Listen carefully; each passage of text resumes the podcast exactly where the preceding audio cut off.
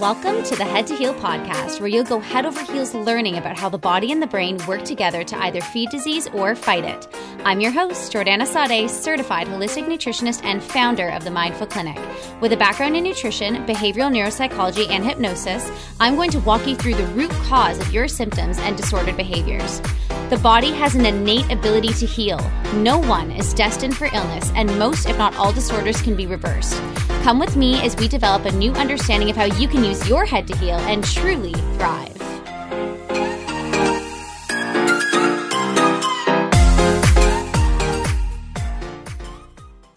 Hi, everyone, and welcome back to another episode of the Head to Heal podcast. I'm your host, Jordana Sade, certified holistic nutritionist, hypnotherapist, and founder of the Mindful Clinic. Today, I have a very special guest. I have Brandon from the Nutritional Paradigm. And Brandon and I actually spent a very short amount of time working at the same place called Newtopia, which is like a health positive, it's related to weight loss and obesity. And it's really just an interesting company. But we met briefly there and then we kind of connected on Instagram. And I was just recently going through his Instagram and I was like, wow, there's a ton of really good information here. And I know you guys are just dying to hear it because it's all about weight loss and the specific things that go on, why it's hard to lose weight, how to keep it off, how to not regain it back, etc. And there's a lot of stuff that I actually don't talk about in my practice. So I'm really excited to have you here, Brandon. Um, if you don't mind just telling us a little bit about yourself, how you got here, yeah, go for it. Mm, thanks so much. Such a kind introduction. But uh, it's nice seeing you again, Jordana. And, and honestly, like you're a big inspiration for me and Rage to kind of branch off leave work and actually start our own business. Because like we saw what you would do and you're you're absolutely killing it. So um, i definitely have to like shout you out there and and especially how you do it with a family as well. Like we don't have a family we have a dog and that's a lot you know let alone so yeah you're absolutely killing it and you've been such a good driving force and our inspiration to branch off and do our own thing. So definitely thank you for that. Thanks yeah, I guess I don't know where to start in terms of myself. You know, I think probably with my origin story, it came from just being a fat, insecure child. And oh, that was my childhood. Yeah. Mm-hmm. Hear that. Yeah. yeah. And, you know, kind of looking back on it now, it's it's like, okay, well, my therapy sessions when I was in elementary school consisted of pizza pops and Nutella sandwiches, followed by more video games on top of that. And, you know, seeing it now, it's like, okay, that was definitely a big state of depression that we just didn't even, I didn't even understand. Right. And, mm-hmm. you know, growing up kind of overweight, it led to a lot of just, just negative self body image in general. Right. And I'm, I'm sure, as we all know, of course, there was a bit of bullying, but the biggest bully was always myself. So I think just kind of being able to examine the childhood and how it's kind of shaped me to who I am now. And I don't say this for for any reason to be like, oh, like poor you, you know, like it's it's never in that that scope or that respect, but it's more so like, okay, like psilocybin. I know you've you've talked a lot about magic mushrooms and in part of the healing journey and that's been a massive part so that is a huge part in terms of just my own internal success right because of course we always see success as like something that's external material rather than conquer what's going on inside. So a lot of that came through nutrition too, right? Because growing up, like, I don't know if you've ever seen like Gas X.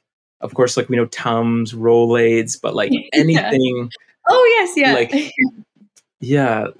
Like honestly, I was the spokesperson for these things because I had no idea that you can eat a meal and not feel bloated or feel like shit afterwards. So after mm-hmm. every meal as a kid, I was just like stuffing my face with these things and you know I just always had gut issues growing up. So that was a big thing that's kind of led me to where I am now. I've kind of gone through the works, and I'm sure with a lot of like your clientele and just, you know, people in general, we kind of see a lot of issues with fad dieting. Yeah. And, you know, we listen to people and it's like, okay, well, you know, fasting is the answer, or keto is the answer. And if someone speaks so confidently on a subject, you know, it's very easy for us to kind of fall into queue and be like, okay, well, this this is the answer. He makes really good points. You know, he has conviction in his speech. And that's kind of what I fell into. And a lot of these things I would kind of, if you do it long enough and you have a bit of short-term success with it, a lot of times it can really shape the identity. You know, and I'm sure you see it too in terms of like if we're doing keto or intermittent fasting or things like that, we can kind of be, I know I was like very defensive around these things because it worked for me. So if mm anyone who would speak out against it, I would kind of, you know, it was like almost like you're hurting my identity in a sense. And I can see a lot of this was kind of ego based. But this is kind of a long winded way for me to say that I've kind of been through the works. My health journey kind of began about 10 years ago when I just stopped wanting to be sick. You know, so I was kind of like always on antibiotics. And it was a good year if I had two cycles of antibiotics. There was somewhere I was like taking three to four cycles per year. I would stop them midway through, strep throats and tonsillitis and so forth. And I just Googled one day, like, how to stop being sick. so this is like, so general. yeah, this is like maybe first year university. So this is must must have been like 2011 or something like that. And I came across like just stop eating sugar, start drinking tea. You know, so I would like I cut out fast food, I cut out pop and soda. I started drinking like eight to ten cups of green tea a day, and it was like mind you, it was like the floor scrapings of Tetley. You know, it was it wasn't anything good, but it worked. You know, and I lost like 30 to 40 pounds. So I was I used to be like 220 pounds, and for my frame, that's considered obese. Mm. So I ended up losing a lot of weight. I got addicted to it.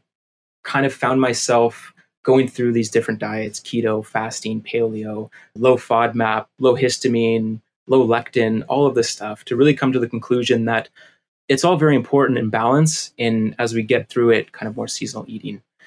So I've learned a lot through the way hormones definitely tanked a lot. I guess is when we first met at Newtopia, I was really feeling a bit defeated in terms of keto, but I was still trying to hold on to it. So I don't know if you've heard me talk about it when I was there, but you know, it's yeah, it was it was not pretty.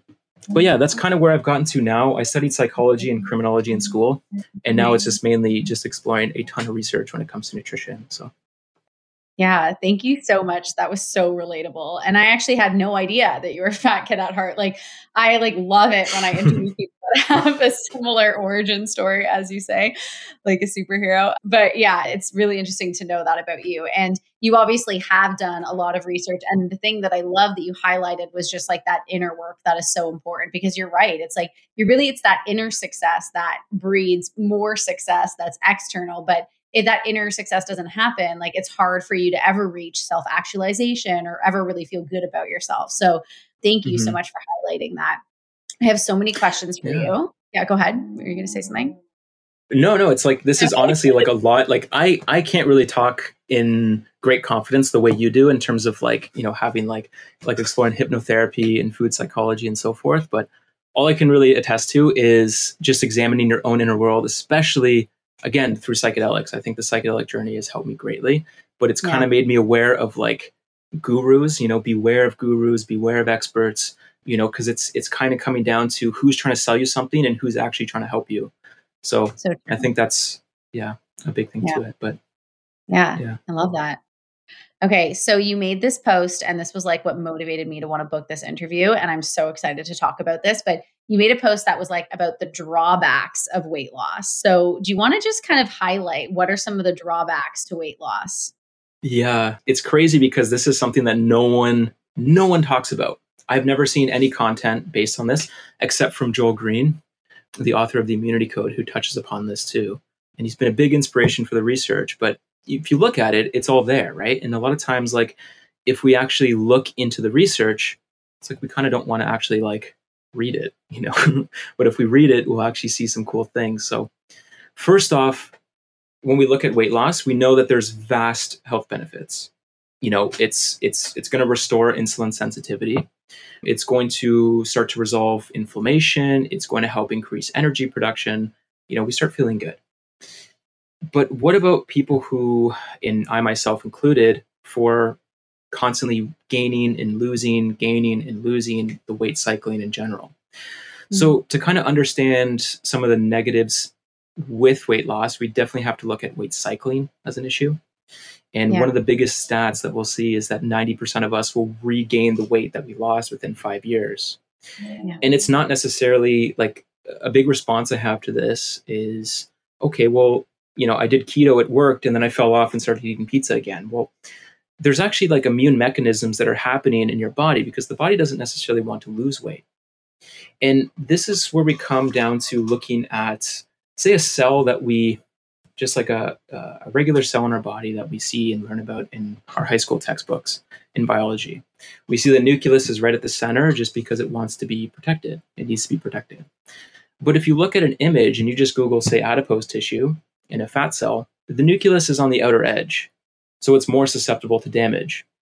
So then you got to think like, okay, like how does the fat cell then protect itself? So it has an exoskeleton. So our mm. fat tissue, it's kind of like this this flexible kind of stiff web at the same time that surrounds your fat. And this exoskeleton is called the extracellular matrix. So it's the ECM for short. And what it looks like, I'm not too sure if if you've ever seen or eaten natto, you know, like yeah. the fermented soybeans. Yeah, yeah. yeah. It, it, it's exactly like that. It kind of looks like this. Like you lift it up, it has like these webbings.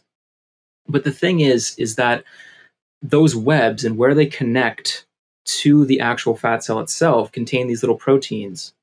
And these proteins are there to track tension. So they will sense traction stress and tense, tension and friction. And what happens in that case is that we start to recruit different inflammatory signals. And one in particular is called interleukin 1b. So it's an inflammatory cytokine that we definitely don't mm. want too much of or at all. So what happens is that if we picture these fat cells shrinking to about half, then that web is they're physically tearing away from the ECM. They're physically pulling away. And what happens is we recruit more inflammatory signals. This is a micro injury. Like fat loss is a micro injury to the body. Right? And we can tell that too because of the inflammatory kind of cascades that come afterwards. So another thing to to kind of understand with the ECM is that if we have any form of traction stress, so if that physical act of tearing away from that exoskeleton, you're going to be producing more heat shock proteins. So okay. we start to see an excess of heat shock protein 27, 60, and 70, all within your fat mass. And this is a clear sign that this is an injury. So this is mm-hmm. when heat shock proteins we don't want too much of, right? So it's best to avoid, say, the sauna post fat loss for this reason, because you huh. don't want excess fat heat shock proteins. And the reason being is because if you look at kind of what they're doing, like heat shock protein 60, for example, will directly cause mitochondrial dysfunction in excess. Mm. So with this, like again, like one of the ways to fix it is kind of getting down to lowering interleukin 1b and how can we kind of suppress that and we can do so with what's called like adiponectin and adiponectin is a insulin sensitizing hormone but it also directly opposes interleukin 1b so there's a few things that we can do with this with. You can do this with like a little bit of high fat feeding once in a while, like some say walnuts are very good for this and fatty fish like salmon and avocados and all of these good foods. Really good to suppress that. You can use various supplements. Fucoidan is a good one to look at as well. Which one? Uh, fucoidan so f-u-c yeah f-u-c-i-o-d-a-n it's a polysaccharide, like a fiber that's found in the cell wall of seaweed. Okay. And this is just fantastic at lowering inflammation, especially within the gut and within our adipose tissue. But I think, kind of before getting into that, too, one of the biggest things that we see with fat loss is what's called like the stiffening of the ECM. Mm. So, if we think about it, like the first time we lose weight, it's always a success. Like the first time you always try. And I think this is what a lot of diet books are founded on, right? It worked for me once, so it must work again. But unfortunately, you do things again the next time, it doesn't work as well. The third time, maybe not even at all, right? To the fourth and fifth time. The same works with losing weight, right? So as we get older, the ECM can stiffen, especially if we're like a repeated weight cycler. One of the things too that happens after fat loss is that shear separation from the ECM from the fat cell you're upregulating different collagen fibers. And collagen, as we know, there's so many different types of it, but we see it as only a good thing, right? We take collagen, it's good for our hair, our nails, our skin, but it's just so much more complex than that. And, and collagen actually acts as like a signal beacon. They control vast power over signal mediation within the body. So what's happening is that that constant kind of weight gain, weight loss, weight gain, weight loss is attributing to recruiting more of these type 6 collagen fibers into your fat. And this is what results in terms of stiffening. So if you, I have some some diagrams, I can send you them later. And it shows that's kind of depicted as these red kind of lines that happens through the stressing of the ECM. and they're recruited by inflammatory measures. So there's one in particular. It's called collagen 6A3, if anyone wants to kind of look into the research. And what it does is it recruits endotrophin. And if you're Okay. recruiting endotrophin, endotrophin is a major cancer progenitor. So Mhm. this isn't for everyone, right? Because the thing is, is that you know everyone reacts very differently. We have different genetic SNPs, but this I would say is definitely for the masses and in majority. So yeah, we're definitely starting to see definitely an increased cancer risk when it comes to that constant weight cycling. So it's definitely something to kind of keep in mind, which is not to rain on the parade of anything, but we just have to kind of look at what's actually true. in body fat is not just stored energy. You know, it's not just like, hey, we can cut our calories down, we lose body fat, and it's end of story. Well, how can we kind of attribute for weight regain? How can we kind of offset these negative effects and so forth? So there's just so much at play. And, body fat is just so complex. And I think we definitely take it for granted as something that we just want off of our body at all times. So Yeah, wow, this is like low key in my mind. I was like, well, I like, I'm really, really, I love research, obviously, but I, yeah, I haven't heard many of the things that you said, but I will attest to that. And I can especially tell you from where I'm sitting now, like, from every one of my clients has a very similar thing. Like they've all lost weight, regained it m- multiple times. Like you're not going to seek out help like mine if you're just like starting your weight loss journey and you've never tried a diet before. Like most of them have lost and regained the weight over and over and over again and they're just finding like now it's stubborn now it's not want like I, I can't get it off or now i have all these other health problems and so and actually too like through i've lost weight and regained it so many times in my life and after this pregnancy i'm like you know i'm doing everything right and it's still really really difficult and it does feel like there's Mhm. resistance there like in my body like my body feels inflamed all the time and like i'm exercising three times usually every day but like high intensity exercise at least three times a week I'm eating really healthy. Like it doesn't really make sense. But it, now, as you're describing these inflammatory signals and the way that the the extracellular matrix becomes more like not fibrous, but like tense, it makes total sense. And I actually feel that physically. Mm. Yeah, absolutely. But I think with what you're doing too, you you address such a key part to it all, and it's the mindset and how we view food in general. And I think this is like it's like how can we actually combine the two? Because the two you, you don't want to be like what I find is that if I'm constantly researching things, I'm just in like inherently less creative. Like I go through this kind of rabbit hole of scientific reductionism, and then everything's reduced to like this little thing. And then I see like it comes out in conversation with like friends or something, and they're just like, "What are you talking about?" You know, like, like what's going on? You know. But it's, I Yeah. think there's a huge balance between that reductionistic nature and our mysticism, and it's like finding that balance between the two. And I just watched like a video of yours the other day, and it was saying like how cheap meals are kind of opposing, you know, our Yeah. success in a sense, right? Yeah. Like we're it's kind of redundant, and you know, it's a good point. It's a good point for what we do, and I think it's because we don't see food as like that experience, right? And there's that massive mind body connection, right? And I would think growing up, I was the exact example of the nocebo effect. Like that is me mm-hmm. to a T. Just mm-hmm. telling myself, "Oh, this isn't going to work. Nothing's good for me," and self sabotage, blah blah blah, right? And then it just kind of spins out of control from there. But I think from what we're seeing, especially with with working together at Newtopia and, and, and seeing a lot with like American clients as well, is that you know we we're up against corporations trying to sell us shit that we don't need and food that just doesn't work for us that is biologically engineered to make us crave and you know it, it just feeds the wrong bacteria and it just really overall hurts us so i definitely think there's kind of a balance between that like psychological aspect uh, and that you know biological aspect which i'm not a good that great with the psychological piece yet but but No, i'm learning from you so yeah.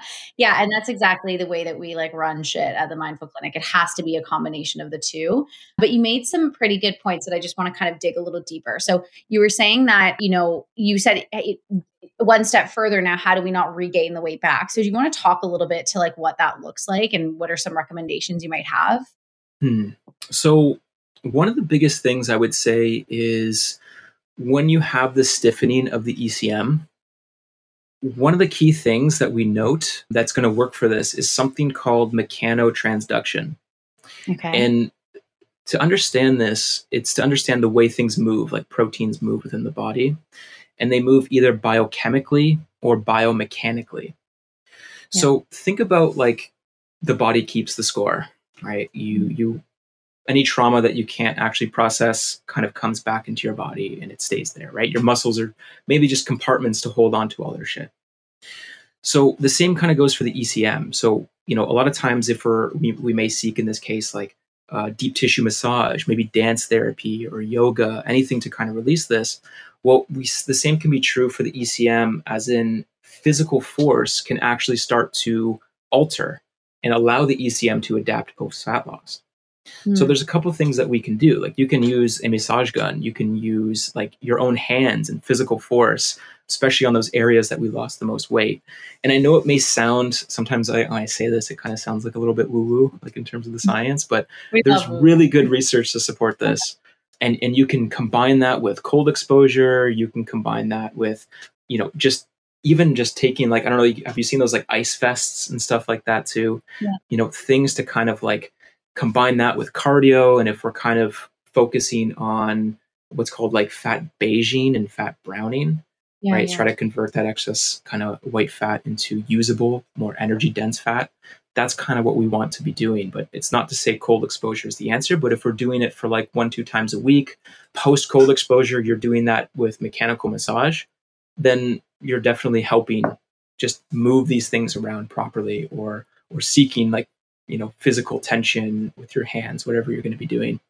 So that's definitely one way to help. I'm just trying to think in terms of food product protocols as well we definitely want to be spinning down a lot of these inflammatory cytokines mm-hmm. so weightlifting strength training exercise you definitely want to save that for your post fat loss window to get the fat off and stuff like you can physically force it off with exercise but we want to do a combination of kind of gut bacteria, like reinforcing good gut bacteria and just doing more food protocols to get the weight off. And then exercise is really going to help prevent weight regain. So you mentioned this like fat loss window. Like, can you tell me a little bit more? Like, what is that window? However long it takes for you to lose the fat. So, and it depends, right? I'm not talking about like two, three pounds. Like, this would be a significant weight loss. So, yeah. fat loss usually comes, like, if we see it, it usually comes in bursts. And typically we can see it come within like four week periods and then we hit a plateau, right? Mm. Uh, so maybe if we bunch it within four week periods, like, hey, I'm going to make a push for fat loss, maybe it's two to four weeks. And again, we want to do this the healthy way. We don't want to restrict and, and you know, count calories and, and stuff like that. Well, I'm not really for that. But yeah, that's what I would kind of say is like that fat loss window. And then the post fat loss window typically occurs for about four to 12 months after fat loss. That's okay. when we start to see the survival mechanisms come in and that will start to kind of in turn have the pendulum swing back the other direction right so now the body's like you know shit we need to survive like we don't want to lose this body fat so let's start to swing it back so i hope that makes sense yeah, absolutely. So just to like clarify, you want to work with bacteria, which we're going to talk about in a moment, and then also like food, and it might take a bit longer, but like we want to do it gradually to lose the weight. And then in that four to 12 month window after that, that's when we want to work in things like exercise, the cold therapy, the massage. Is that correct? Absolutely. Yeah. Okay. Okay. Yeah, that's that's definitely really important. I would say, and, and there's little things too in that window. I would say try to avoid the sauna. I know there's a lot of good research, especially from like say Rhonda Patrick and stuff. But again, we don't want excess heat shock proteins in your fat mass. So I would try to kind of keep that at bay and try to do more cold exposure, but not overdoing that either. Because again, everything has its duality, like absolutely everything. So, yeah.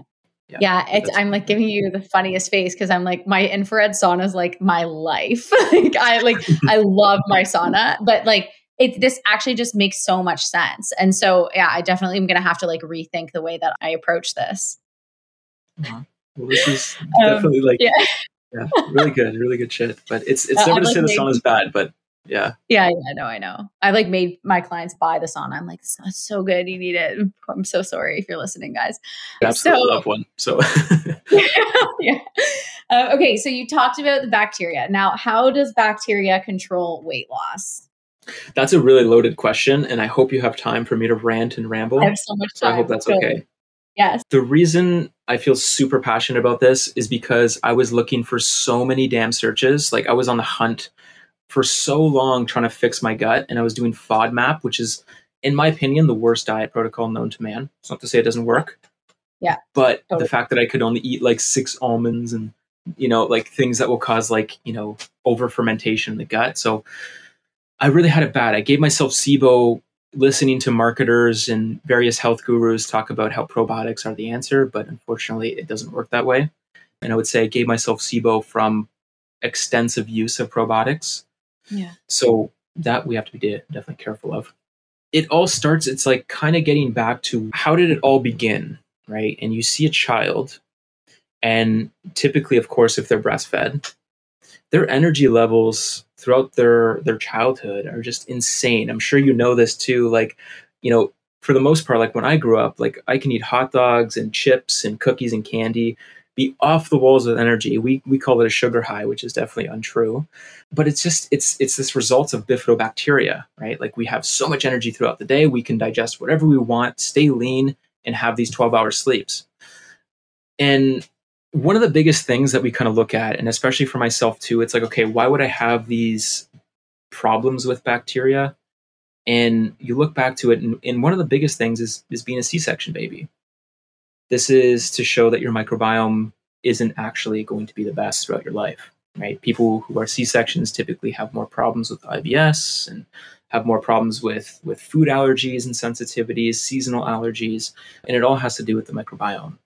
And especially if you start to develop IBS early on in life, you're going to just continue to harvest dysbiotic bacteria throughout your life, making it mm-hmm. more difficult for you to lose it in the future. Maybe if you're not a C section baby and maybe you just kind of had a shit ton of antibiotics through your life, like myself, I would definitely attribute this to kind of, you know, cultivating more dysbiotic and bad bacteria because we're not compensating. You know, I'd finish antibiotics, you're killing off everything, and then I would probably just go to get more Nutella yeah. you know in these these sugars they're not feeding the good bacteria. We can best believe that. So kind of getting back to where it all began it came from not only of course we're going we're going after of course the actual pregnancy itself but when the baby is being breastfed we're looking at human milk oligosaccharides so hmos and they make up one third of about breast milk and within them, there's just these long chain sugars bound to a single protein. And typically we can call these glycans. And whenever we see glycans, we can we see immunity. Right. So this is a mm-hmm. great kind of step for the child's immunity is through mother's milk. Mm-hmm. So if we look even deeper at what it is, there's certain strains. There's over hundreds, there's hundreds of different strains, but we're actually able to cultivate one right now. And it's called 2-fucosyllactose. So this is actually kind of what we're able to supplement. With this, what we see is that it greatly feeds bifidobacteria. And the argument here is that it's not necessarily about lactobacilli, it's not necessarily about different cultures or communities of bacteria, it's really about bifido. If mm. we can feed bifidobacteria, it's going to in turn kind of trickle down and feed the rest. Kind of takes care of everything in turn, right? So we're feeding that kind of master. So there's a ton, a ton of good research to support this in terms of its efficacy of feeding bifidobacteria. And what we see is bifidobacteria will in turn actually produce B vitamins. So it's also another reason why kids are just so energetic because they're constantly mm-hmm. producing vitamin B. You know, and as we get older, we're like, oh, just take a B12 injection, we'll be okay. And you know, fortunately, if we can actually we can avoid that, we can skip that step altogether by just isolating the right bacteria in our gut. So one of the biggest things is when I first kind of discovered this, like we're seeing specific strains, and, and we got to compare the young gut to the old gut. So as we age, bifido levels will start to decline. And as they start to decline, we see a massive correlation to obesity, to neurodegenerative diseases like Alzheimer's, of course. We see a massive correlation to just gut issues, cancer, all of these things insulin resistance, and it all goes through the door of bacteria. So if we're looking at like, oh, that classic quote we see that most health coaches will put out is all disease begins in the gut. Yeah. And like how did he know this back then? You know, like what does it actually mean? And I think that's what we're actually trying to uncover now. Um, mm And it's true. It's true. Everything goes through the door of bacteria because that's where it all begins. And to understand fat loss, to understand immunity, it all begins in the gut. So getting back to HMO, before they actually started uh, coming out with direct HMO supplements, I was doing baby formula. So I was buying like all the baby formula that said 2FL on it, 2-fucosylactose. Oh. And it actually worked. Like it, it, it worked a lot. I was like, damn, like this works. You can combine that with a reds powder. So, what happens with red fruits in general? And if you can have a condensed amount of them, it's going to be low in fiber, which is what you need for an injured and inflamed gut. You want to mm. keep kind of raw fiber content low.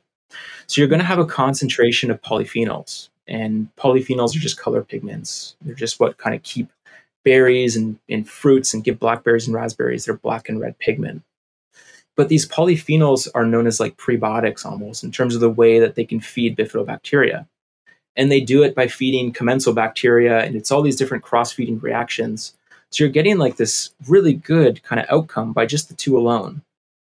And luckily, we don't have to do baby formula. Like we can actually just buy HMO directly. so, um, so it, like a supplement or like what? Yeah, yeah. So I've actually I, I use Layer Origin. I'm gonna plug them for sure because they're they're I think the only ones that are actually doing it and doing it properly.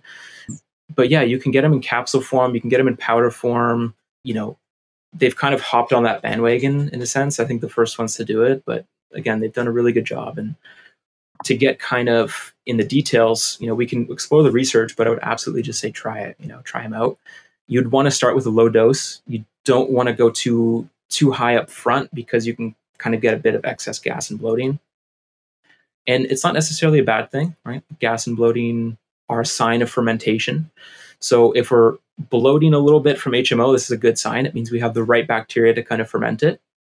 But the thing is with these nutraceuticals, like these prebiotics, is that they make their way undigested down to the colon where they can ferment. And that's where like 70% of the biome exists. That's where bifidobacteria is. Bifidobacteria is a colon dweller, right? So it resides in the colon.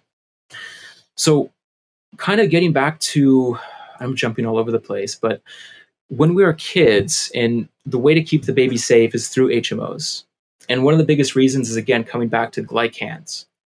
So what they do is they they're able to bind to various pathogens and viruses like E. coli, for example. I always butcher this word, but H. pylori, I think it is. Yeah.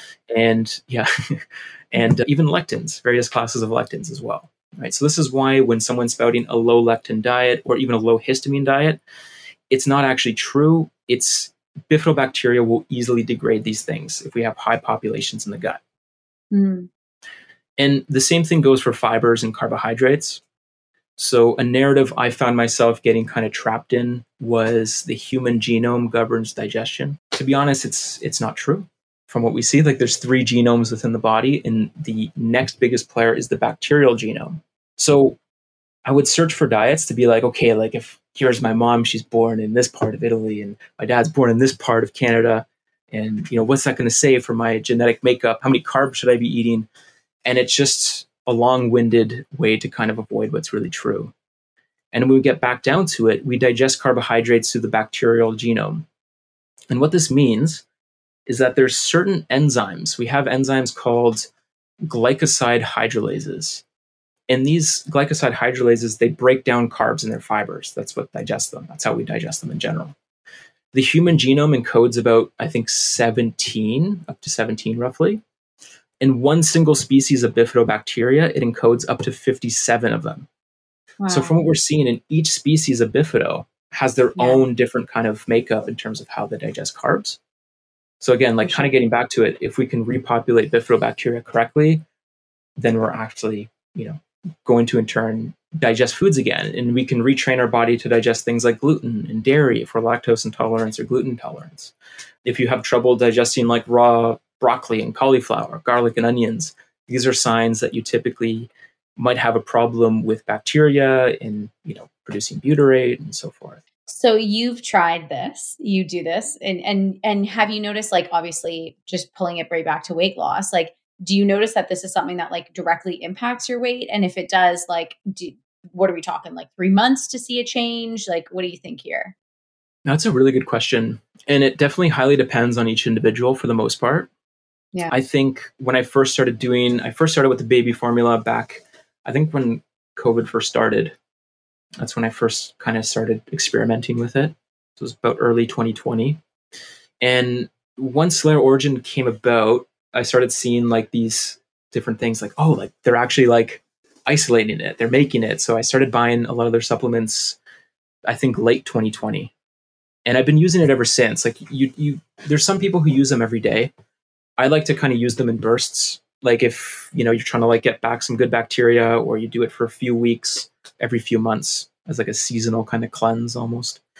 And there's a whole gut reset protocol that we kind of have posted on our page too for it. But in terms of how fast you see it, you'll notice a difference within like two, three days. Like you'll start to notice brain fog dissipate. You'll start to notice frequent bowel movements. In terms of weight loss, again, this is like highly dependent, not only just on mindset, of course, because like we can always have that nocebo factor playing in our brain, but in yeah. terms of like what we can kind of see with weight loss, like you start to notice it's easier to keep the weight off.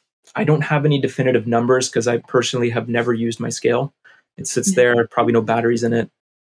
I kind of got rid of that in general after my fat days. Yeah, so that's a really good question. I would say it's good to kind of experiment with it, but from what we note and why this works so well with with weight loss is because you see people living in the blue zones and people living past 100 not only do, of course, they have genetic SNPs in their brain to kind of help with oxidation of, of free fatty acids and omega 3 fats and stuff, but they have the highest populations of Bifidobacteria animalis, Bifidobacteria adolescentis, Bifidobacteria longum, all of these strains, which are really, really important. And what they do is that we'll see a lot of crosstalk. We'll see a lot of like they they activate the family of sirtuin proteins.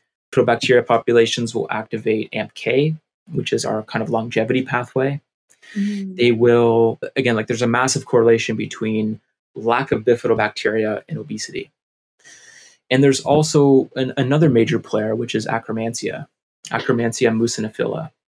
And there's also another one too, which is, it's called, I think it's Faecobacteria prausnitzii, which is definitely number two to Akkermansia. But if we can focus on feeding these two, what we're doing is that we're contracting the gut mucosal lining. So if you know someone who can eat whatever they want and never gain an ounce, it's most likely because they have highest Akkermansia populations. They have really high Akkermansia populations. They probably have some good genes as well and some good genetics, but for the most part, I think a good study would be like if we were to kill off all the Akkermansia and bifido in their body, how quickly they would gain weight because yeah. they're not going to be able to metabolize these things properly. Yeah. I that was my next question. I was going to say how much like you know you there you always see those people you have those people in your life who's like never gain weight and they eat whatever they want. Like how much of that is genetics and then how much of do you think is like related more to bacteria?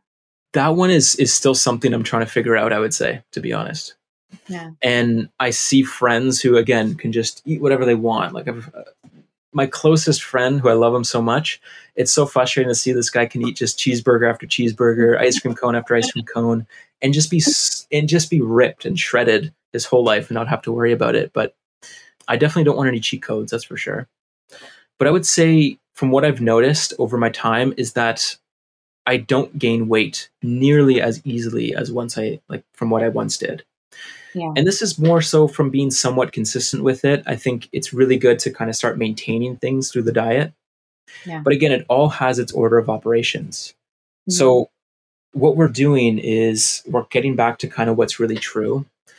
Bifidobacteria populations, if we can, of course, ferment it correctly, will start to uh, feed the right bacteria, which produce butyrate. Right. So if we can do that, the short chain fatty acid, butyrate is what feeds the colonocytes, the cells that line the colon. Right. So now we can mm. start to kind of repair butyrate transport so the colonocytes can uptake butyrate correctly, heal itself. We can heal things like Crohn's, for example. And this is a big thing of how colitis really starts, is when we have a lack of this right bacteria. So we're getting through kind of the chain of events here of how things really start.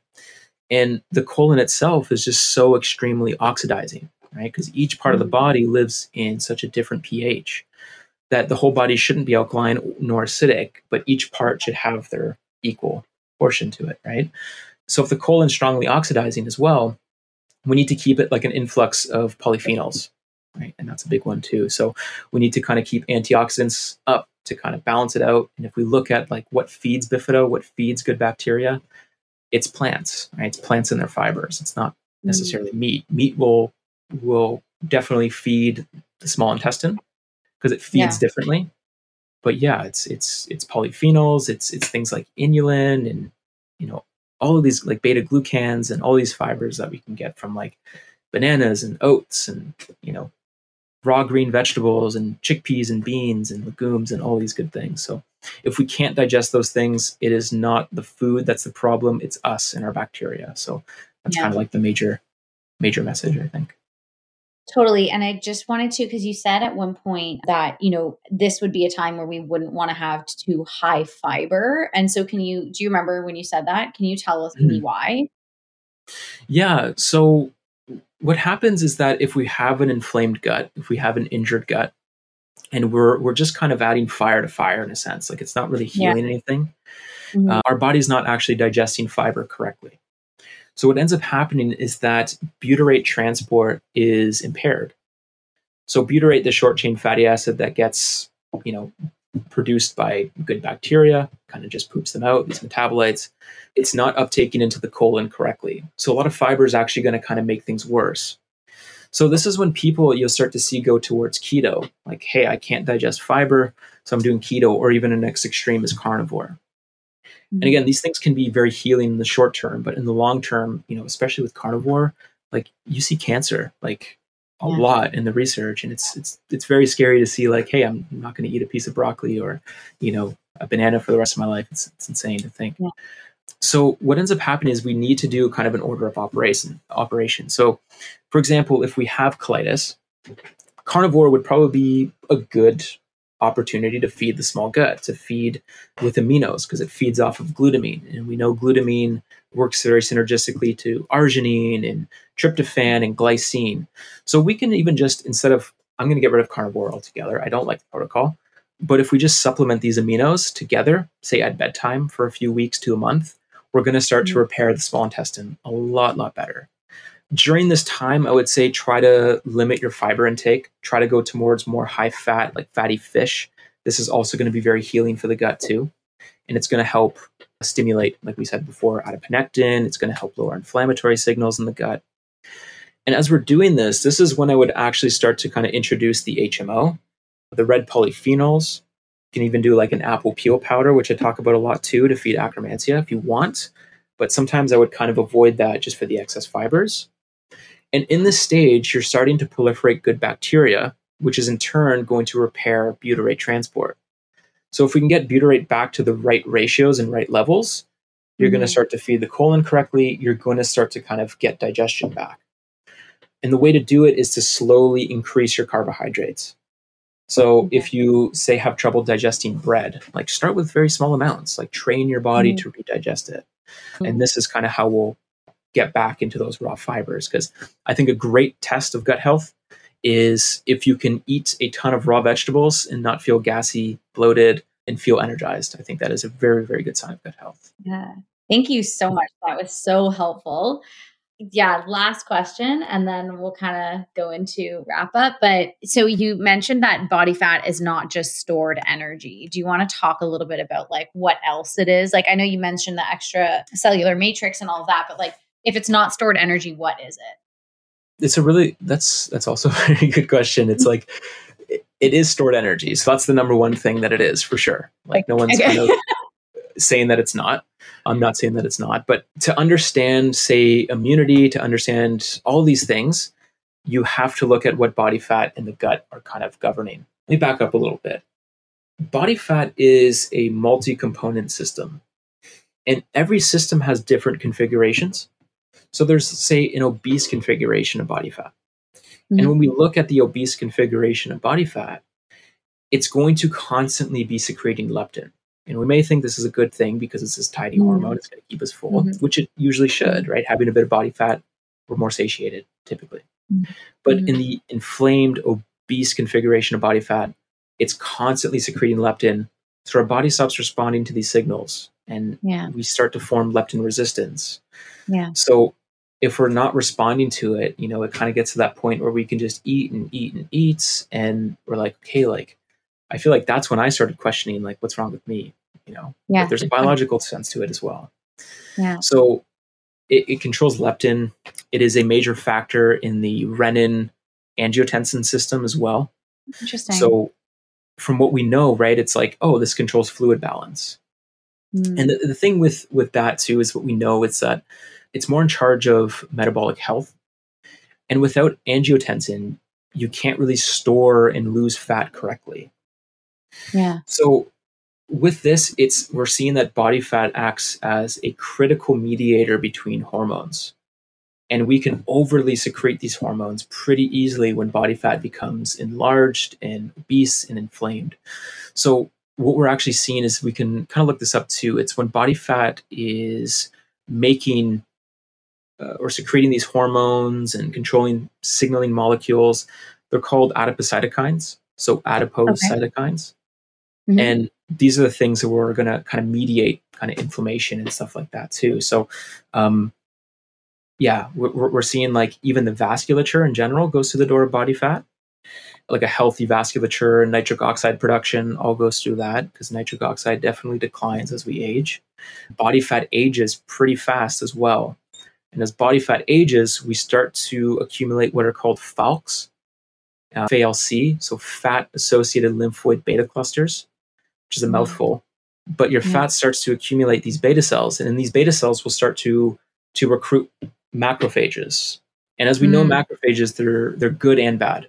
We have M1 phenotype, which are typically the killers, and we have the M2, which are typically the healers.